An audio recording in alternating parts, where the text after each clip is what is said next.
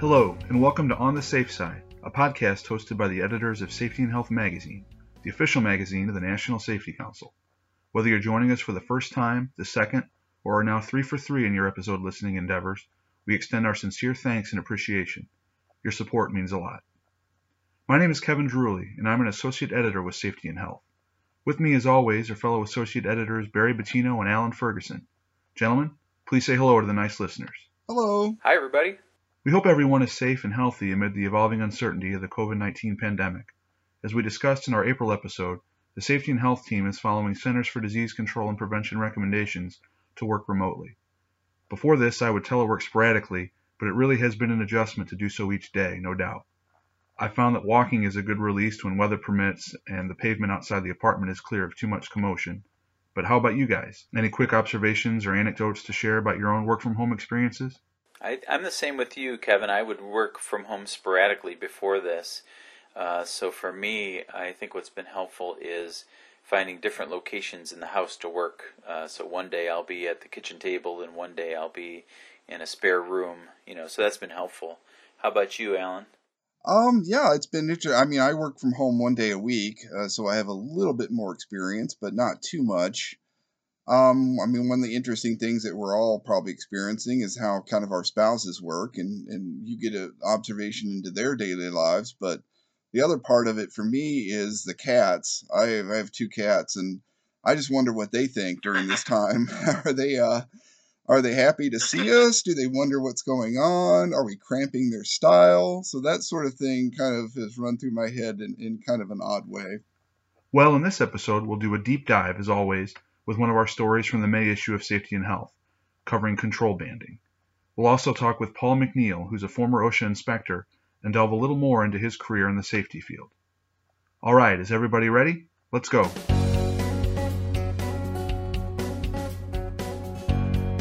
Each month here at On the Safe Side, we take a closer look at a feature story from the pages of Safety and Health magazine, which we call our Deep Dive segment.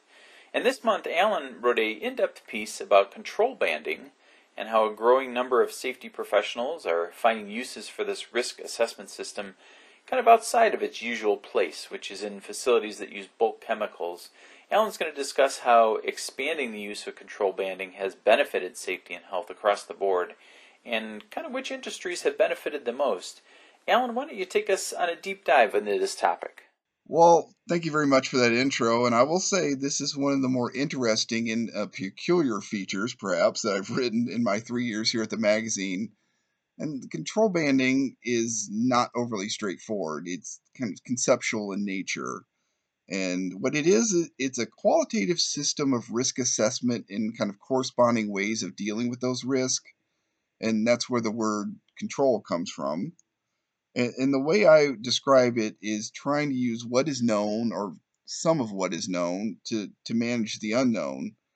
Now, control banding is mainly used in chemical safety and industrial hygiene, and that's because 99% or thereabout of chemicals don't have occupational exposure limits, and because the manufacturing of chemicals moves so much more quickly than the study and confirmation of OELs, and that's probably not very surprising. Um, the concept of control banding started in the pharmaceutical industry, and that's obviously one such industry that can manufacture new products, as we all know. Um, control banding was a way to protect employees from active ingredients in those products. And in the absence of those OELs, what is looked at is a band, and this is where the banding comes from the band of hazards, such as skin and eye irritants and carcinogens. And again, you, you pair that with an appropriate control method, whether that's ventilation, dilution, or containment. And as TJ Lentz from NIOSH says in my story, control banding is based on two pillars. Um, it's the limited number of control methods available to protect workers, and, quote, that many problems have been met and solved before, unquote. Now, this approach is different from occupational exposure banding hazard banding or health hazard banding because those systems don't offer um, potential controls. And those controls, the part of control banding, are determined by a number of different factors. According to our friends at the Canadian Center for Occupational Health and Safety, Um, among those factors are how poisonous or dangerous is a chemical product, the exposure time for a worker, um, how easily it can get into a worker's body. Uh, you know, fine dust is an example of that, and, and, the type of work being done. And, and the greater the health hazards and the higher exposure potential, the stricter the controls. Now, that's usually done via, a lot of times, via a grid method. Um, you'll look at um, risk level one or risk one, and you'll have different levels, and then you'll pair it with once somebody hits that threshold with um, a certain control. So you mentioned that grid just a moment ago, and this question addresses that. So what you're telling us is it sounds like an organization might say, well, if we have this grid and we know what controls to put in place, why do we need industrial hygienists? Is, is this a concern? Was it a concern? Yes, it, it was a concern among certain stakeholders that it, employers could use this system, again, that grid, to replace trained industrial hygienists. But TJ Lentz from NIOSH says that hasn't proven to be the case. Uh, but he cautions that organizations that want to use this technique should should definitely consult a certified industrial hygienist. And he adds that control banding really needs professionals to provide recommendations, and you need exposure monitoring and oversight to make sure the controls are working properly. Well, Alan, one interesting part that you mentioned in your story is the potential use of control banding in, in other parts of workplace safety. Can you explain a little bit more about that? So yeah, this uh, this is through a gentleman named David Zalk, who's a deputy EHS team leader at the Lawrence Livermore National Laboratory. He's proposed using this this kind of technique in other areas, and a lot of that stems from his experience as an industrial hygienist and also the organizational structure at Lawrence Livermore, uh, where subjects such as confined space and welding are not necessarily fall under occupational safety; they fall under industrial hygiene. And another part is that Lawrence Livermore um, is focused on research and development, which including explosives, and which can definitely create new unknown hazards and, and new challenges. And the laboratory also has to navigate a number of OSHA and Department of Energy regulations. And now um, Zalk and others wrote in a 2010 paper published in the journal Industrial Health that uh, Lawrence Livermore's Department of Energy contract requires the lowest established the lowest established occupational exposure limit for given chemical, physical, or biological exposure. And to accomplish that, we talked about the grid. They use a risk uh, risk level based management grid for work tasks with potential severity and the probability of injury is the two axes. And from there, they'll fill in risk management controls on a grid with the, the risk levels ranked from one to four. And that's geared toward ensuring uh, regulatory compliance. Uh, one thing, great thing about this is you can also get workers involved at this point and get their input to determine hazards and risk and controls. So for risk level one, employees work with minimal or no oversight and there's perhaps an in, you know intermittent inspection or inspections that take place during this time. And for risk level two, uh, established tasks with approved controls are logged by a supervisor. And there are per- periodic reviews of said task, um, procedures, and controls, and when needed. So when we get to our um, risk level three, that's when you, you start requiring permits, you know, such as confined space permits or hot work permits would, would be examples of this um, kind of review of hazards and controls goes through the EHS team, and other supervisors and OHS specialists need to quote unquote formally concur with those findings. And for risk level four, it's a really a documented thorough review of hazards and control takes place with the EHS team, the workers, and the supervisors. And to perhaps illustrate those last two examples even better, in Zalk's proposed grid for construction, the risk levels, also 1 to 4, corresponded to the type of job site training needed. So RL4 required a safety expert on site, for example. Uh, risk level 3 requires a competent person. And if you want a good image of all these risk levels, here's a, uh, another metaphor. Uh, Zalk describes level 1 as a green light, Levels 2 and 3 are yellow lights, and level 4 is a red light. And in the red light situations, work needs to stop and you need to get everyone on the same page as far as hazards, risk, and control. And what that system does is allow, at least as Zalk told me, uh, allows Lawrence Livermore's EHS team to focus its efforts and time and resources on the riskiest or riskier actions. Uh, one of the other benefits is um, more consistency among industrial hygienists. It also gets the workers in the habit of contacting the safety team if they're unsure about anything. Uh, quote, the dotted line between risk levels two and three. All Zalk wants them to do is pick up the phone and when we have them picking up the phone and asking us questions in the middle of the task, something has changed. And he says that risk low communication has been a great byproduct out of all of this. That's excellent, Alan. I, I, it's a really unique topic, as you said, and, and I really enjoy how it can translate to, to other industries as well. And Alan, we appreciate you sharing your insights on this topic. For folks who want to learn more, go ahead and check out the May issue of Safety and Health magazine to see Alan's work on this story. And you can also find that story on our website at safetyandhealthmagazine.com.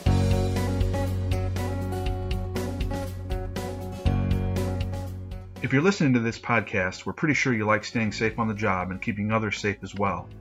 We're also pretty sure that you want to stay safe and healthy when you're away from work, and we have a great way to help you out. It's Family Safety and Health Magazine from the makers of the award winning Safety and Health Magazine. Family Safety and Health has tips and advice on topics from the home to the roadway and from your local parks and recreation areas to your medicine cabinet.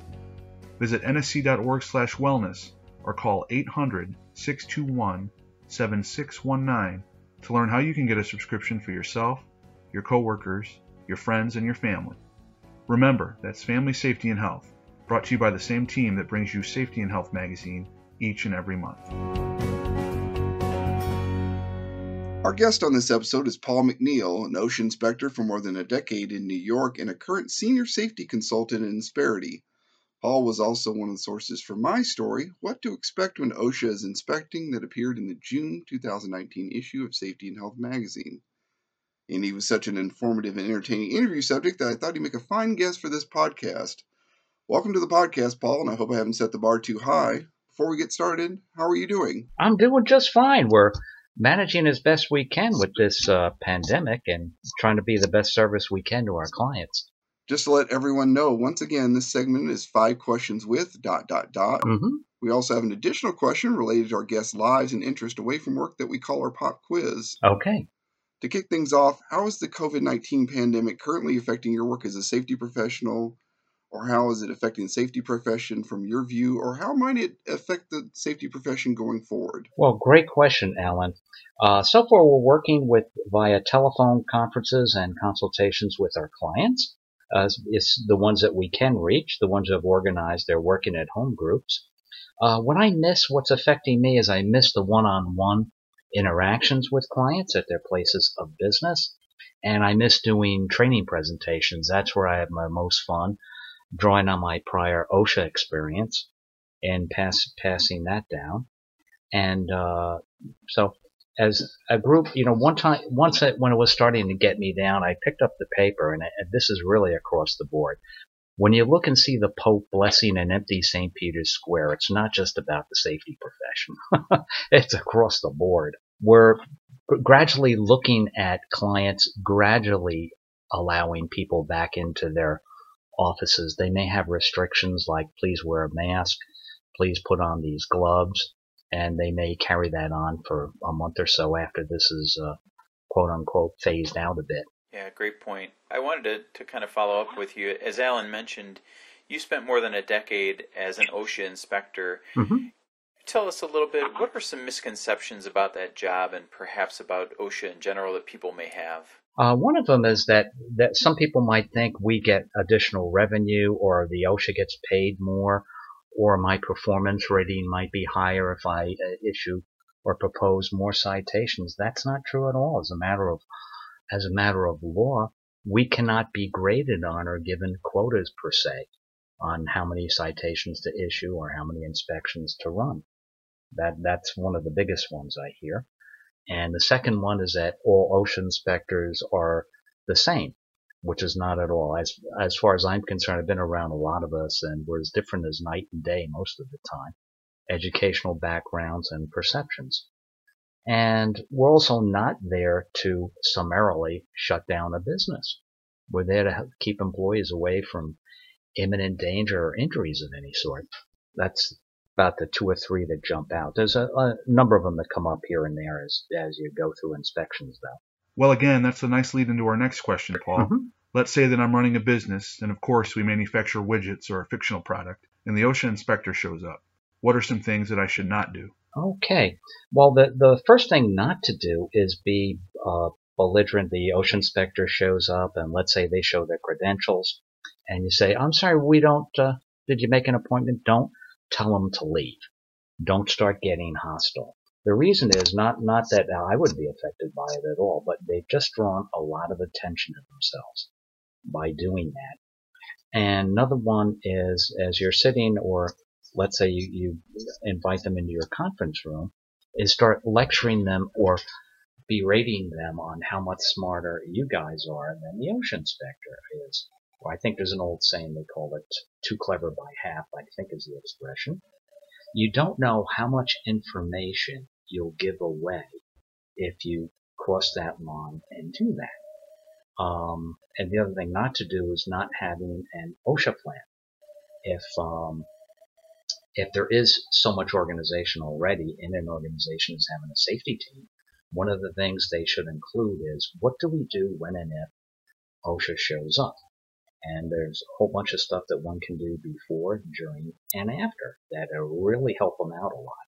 May not keep them totally citation free, but it will do a lot to keep their employees from getting injured and which of course results in them being in compliance. In the article Alan uh, put together uh, last year, uh, it was very, very politely written. One of the former OSHA people had had relayed or emailed that if you do that, OSHA, if you have a standard practice of saying go get a warrant, you can't come in here without a warrant, uh, OSHA might come back with their two, several of their more experienced compliance officers that are more adept at, at uh, spotting citations. One of the things that happened to me over my career was somebody did get belligerent, insisted on a warrant. My supervisor got on the phone and let them know that it will go much easier if you let us conduct our inspection. And before he made that call, he was holding up several pens to me and saying, you know what to do. How many gallons of ink's in this pen? Translation, it's not a good thing to do on the flip side, I know we talked about this for my story. What mm-hmm. things should people do before the OSHA inspector shows up, especially if their business or organization is part of, say, an emphasis program? Okay. Also, what should they do during the inspection or after? Sure. The first thing I would do is if I'm on the safety team, have an OSHA have an OSHA plan. What that would do before they ever get there is any and all safety training and programs have it documented. OSHA, when I was with OSHA, the 11th commandment, as far as I was concerned and what I've observed firsthand on the 50 yard line, is if it's not written down and if it's not transmitted to the employees, that if you don't have attendance sheets attached to your training or have employees sign in as part of their uh, welcoming on board training, they should be safety trained. Let's say I have programs on lockout, tagout, or personal protective equipment. All that training should be documented. That's one thing. Have your programs in place and training. The other part is pick your people who may or may not have to deal with OSHA when and if they show up. Have managers on your safety team that have some versatility in safety. They don't have to be experts, but have some knowledge where the safety programs. Perhaps have them participate in putting them together. Um, have have them shared, and uh, have an OSHA drill uh, such as, let's say OSHA does show up. During that time, there will be something I call the golden hour that can be worked to your advantage. The directive states the OSHA inspector will wait a reasonable amount of time, up to approximately an hour, before it would the inspection could be marked that there was a delay in conducting the inspection. I advise anyone, the person who greets the OSHA inspector escorts him to the conference room and asks him what the inspection's about, I would suggest, respectfully suggest, it's not in a directive and you'll never find this in a safety book. Pick somebody in your organization that has one of those personalities, the host with the most, somebody who can, for up 45 minutes to an hour with somebody coming into your place of business, be cordial dash neutral. In other words, why are you here? Oh, that, that's interesting. We have people or procedure. I'll call them and get them ready for you so we can have an opening conference. Any questions they might ask, have this person versed in not trying to one up the OSHA inspector intellectually, not trying to lecture them on how much smarter you guys are, because you, you may open the door, as I tell people, to a lot of lines of inquiry, give away information that you never would have. So, for example, when my 36 year federal career, I was uh, initially got my start in safety in the post office. When OSHA would show up, generally I was the person designated to meet them. And when they ask a question, I have a habit of just asking, that's a very interesting question. A lockout program? Is lockout one word or two? You place a hyphen between the word lock and out? Interesting. Let me write that down. I'll go call and see if everybody's on their way to has to meet you. Meanwhile, back on your plant or workroom floor, your your managers who have some versatility on what to do when OSHA shows up. The things you can get done immediately are clear away any exits that might have been temporarily blocked. Let's say what shipments of whatever your place of business has coming and going. You're only human. Okay, there's a norm, normal flow to business. Have that unblock your exits. Make sure that's done. During that 45 minutes, make sure your make sure your fire extinguishers aren't blocked. Dur- during that 40 during that 45 minutes, let's say if a piece of equipment might be hazardous or whatever, or you, your people might know not to excuse me, not to uh, use it, make sure it's red tag marked. You can do a lot of good in, during that time to put yourself in a much better light. That's that's as they show up. Again, the person who greets them should be neutral, cordial. Give them a cup of coffee. You can talk about where did you come in from. Uh, what does it take to be an OSHA inspector? Me, I was great at getting them gabbing because I just played the host with the most, and I acted very concerned. Where is where is the team that has to greet you? Now, during the OSHA during the OSHA inspection inspection itself, what I what I would do is uh, first of all the managers come in and meet with them. You go over what you have to do. You may may or may not answer be asked the questions about your safety programs.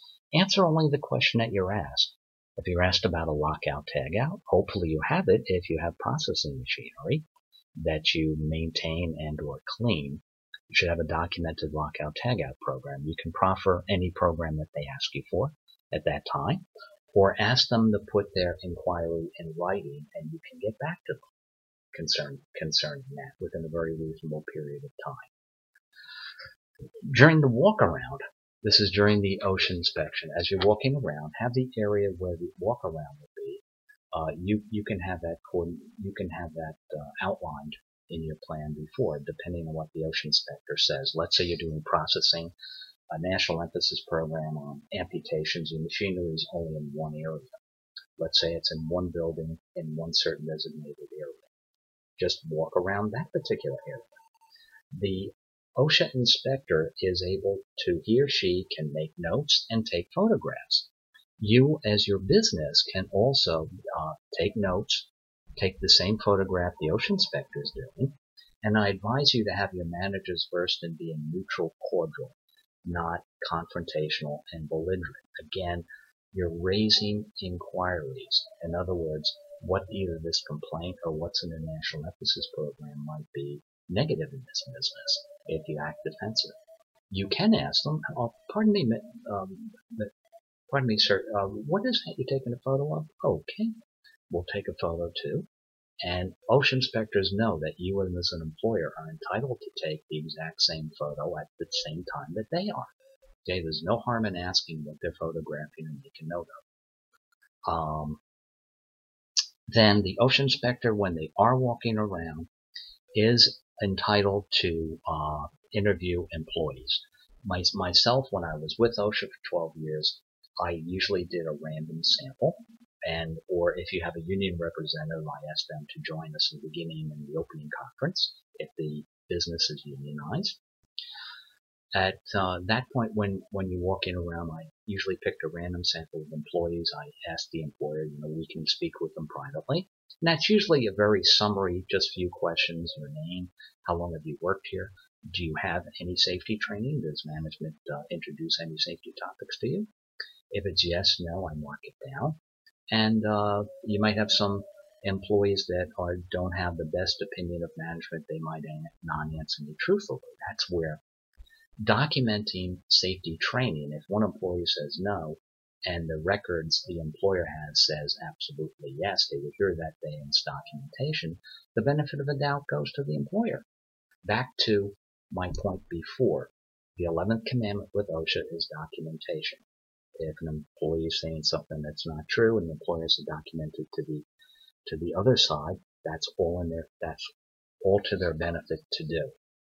So at the closing of it, at let's say we're coming to the close, I always did a preliminary quick close on an employer's property, a summary of what may or may not lead to a citation, it may or may not have a, a financial uh, penalty to it or a fine attached. That's where the point where you can respectfully differ with the OSHA inspector.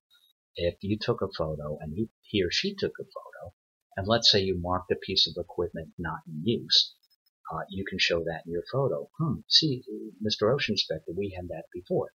He or she may not agree with you. Then they go back to their office, they draw up the report, the area director reviews it, and they'll call you maybe a few weeks later for another closing conference. Um, during that time, let's say the fines have been issued at that time. Within 15 working days of signing a certified letter from OSHA and you've received fines, make an appointment to come in as quickly as you can and have an uh, informal conference in the OSHA office with the, either the area director or the assistant area director. It's not uncommon at all to withdraw a citation or two that you bring to their attention. I usually suggest to people it's not a good idea to complain about how unfair they are, you pay your taxes, uh, that you didn't like the looks of the OSHA inspector that showed up, things like that. Stick with, make your notes, make your photos, let them do your talking. Uh, during, by the way, the closing conference, there is a part on the OSHA inspection for negative employer attitude. When the OSHA inspector, he or she is reading off what may or may not lead to a citation, it may or may not have a fine. Anything you say at that point, if it's really off the scale, belligerent, or whatever, is duly noted. Anything that you might say, like, well, I pay my blankety blank taxes, how dare you, that's all noted. You've just taken your credibility away for your for any informal conference, either in front of the area director, or if you file a contest where you may have uh, discuss it with the uh, regional solicitor before it may or may not get to a judicial review. During the informal conference, you may or may not like the results of it. At that time, you still have more rights. You may file a handy area director a letter of contest where your case file is sent for review by the regional solicitor, which is the attorney for OSHA, one of the attorneys for that region for OSHA. They will schedule a call with you you can request that this particular fine be withdrawn due to a photo and you really think strongly, let's say they have, well, at that point, they have more authority to reduce your fine further. The area director can reduce it anywhere from 30 to 40%. The regional solicitor has the authority to dial your fines back by 60 or more percent and withdraw an additional fine, withdraw an additional penalty.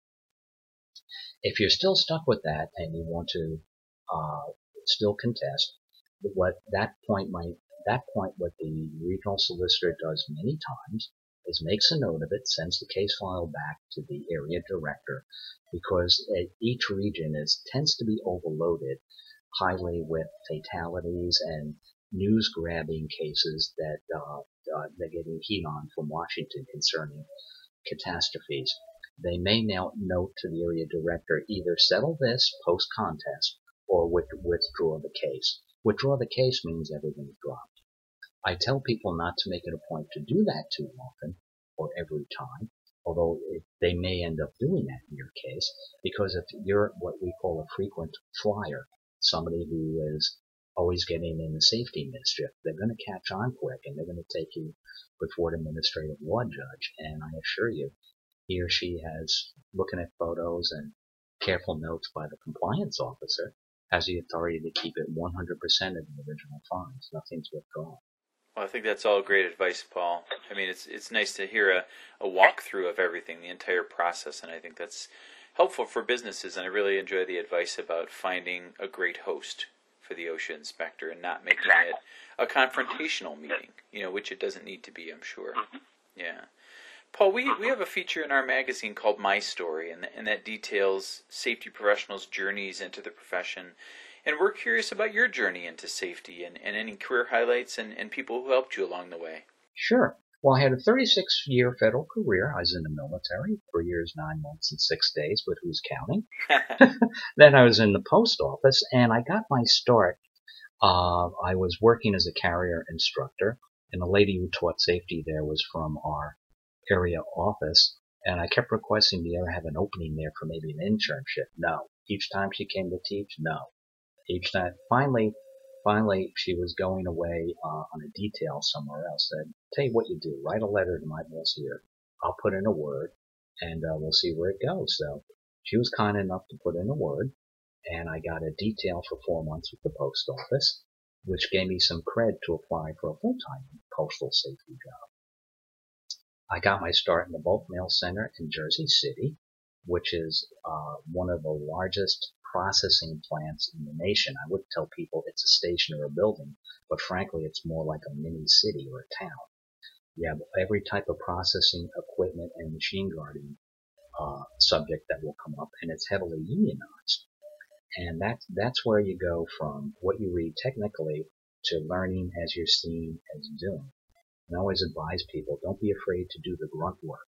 You know, learn, see, do. It starts out slowly. After that, with four years in uh, the postal safety, I finished up at another uh, place, a center, the James A. Farley building across from Madison Square Garden. Then I got hired by OSHA, and I always have a policy of you know, paying it forward. I put in a word or make introductions for OSHA internships when possible. I write articles on uh, OSHA, actually what we're talking about today, the ocean uh, OSHA inspections. I put them on my LinkedIn profile. And I put my, my story about how I got my CSP, Certified Safety Professional, how I studied for that, and I post some of my study aids, my flashcards. And anybody who is on LinkedIn with me and reads my articles, I've gotten hundreds of requests for those, and I'm always happy to send them out and pay it forward. People were kind to me. That, that's basically it. Oh, by the way, the way reason I got hired by OSHA was the person on the OSHA interview panel uh, had responded to several uh, cases that came out of the bulk mail center. They had a couple of fatalities there back in the late 70s, early or mid 80s, and this person was on the panel. He was impressed by my dealing with unions and dealing with the vast uh, machine guarding issues that came up. That's that's that's about the nutshell version of it. Quite interesting, nutshell or otherwise. We appreciate your insight. Sure. I know everything you've discussed is certainly of grave importance. Really, worker safety and health is that by definition. Uh-huh. But we all need some levity in our lives, and our pop quiz question focuses on those interests away from work. Sure. We understand, Paul, that you have an appreciation for stand up comedians, Mm-hmm. and living along the Hudson Valley, I'm sure you're not too far away from many clubs. Mm-hmm. With your background and interest and your time spent studying comedy, who are some of your favorite comedians of all time, past and present? Well, my interest is I've done a lot of public speaking, and improvisational came up. There's a place that uh, a lady that does theater nearby. She holds improvisational comedy seminars, which is basically thinking on your feet, you know, in an ensemble group, and it does add an edge or adds a good flavor to my public presentations. I live off audience contact. I always have. And uh, also some my favorite improvisational comic I believe was Robin Williams. Uh, I met the person who worked with him when he was in Juilliard. Uh, he was a young up and comer there, and we had him as a guest in our place, and he described what working with him was like. And I'm also I've taken one or two uh, comedy classes downtown in Manhattan. I one of the facets of comedy I like is observational comedy. Ron White is a very very well known one. I like I like his stuff. I, many of his albums are are really great. And uh, I was thinking, you know, look, looking on the light side, and I blend it into my, again, my presentations. I have no ambitions to be a comedian, but some people have said you should be. But if they knew how hard it was to actually break through there, they would think twice. I don't give it a second thought. I just do it as recreation. But um, and I think it adds a flavor. I mean, safety in and of itself is very technical. With my years of actually seeing uh, the front lines of OSHA and presenting it with a bit of a with a bit of levity, add something to the presentations. Paul, I want to thank you so much for spending time with us. Well, thank you. Thank you very much, Paul. We really appreciate it. My and, pleasure. Uh, take care during this time. Take care. Okay, thank you very much. it's, it's been uh, been a pleasure. Well, guys, is episode three, so we know the drill by now. Um, we've all pondered the pop quiz question myself, and I'll, I guess I'll go first. Um, my favorite comedians, past or present, I would have to say um, John Mulaney, uh, Patton Oswalt. When he gets rolling, I mean, he just I I find myself crying, and then. I guess a comedian from the past is Mitch Hedberg. I mean, every time I pass by an escalator, I, I mean, I have to have a chuckle because of his whole bit about that that that you know escalators can never break; they can only become stairs. And, you know, sorry for the convenience. You know, the escalator temporary escalator temporarily stairs, and just all the little funny one-liners he had about you know rice is great if you uh, are hungry and you want five million of something. So. I like those answers, Alan. I, I would say from the past, for me, um, I always watched a lot of Saturday Night Live when I was growing up. Um, so Chevy Chase was someone who always made me laugh and, and still does to this day. And I'd say currently, um, I think a guy who's very popular is Sebastian Maniscalco, who's pretty funny. Um, Kevin, how about you? Mine are mostly from the past. I could use to get up to speed, and I don't want to say I'm out of touch. I know NBC used to do that Last Comic Standing uh, comedy-based reality show. I don't know if that's still a thing, but as far as an album that I can still quote ad nauseum, it's Denis Leary's Lock and Load from the late 90s. I remember my buddies and I just really took a liking to it, and although much of it doesn't really stand the test of time, uh, he gets ahead of the craft beer movement and is assailing beer that isn't beer flavored beer and coffee that isn't coffee flavored coffee. But I just like his approach, and he's kind of a wise guy. Um, Cool. Also, there's some comedians I remember more from parts in movies, like Sam Kinison and Back to School, and I know Don Rickles has been in a whole bunch of movies.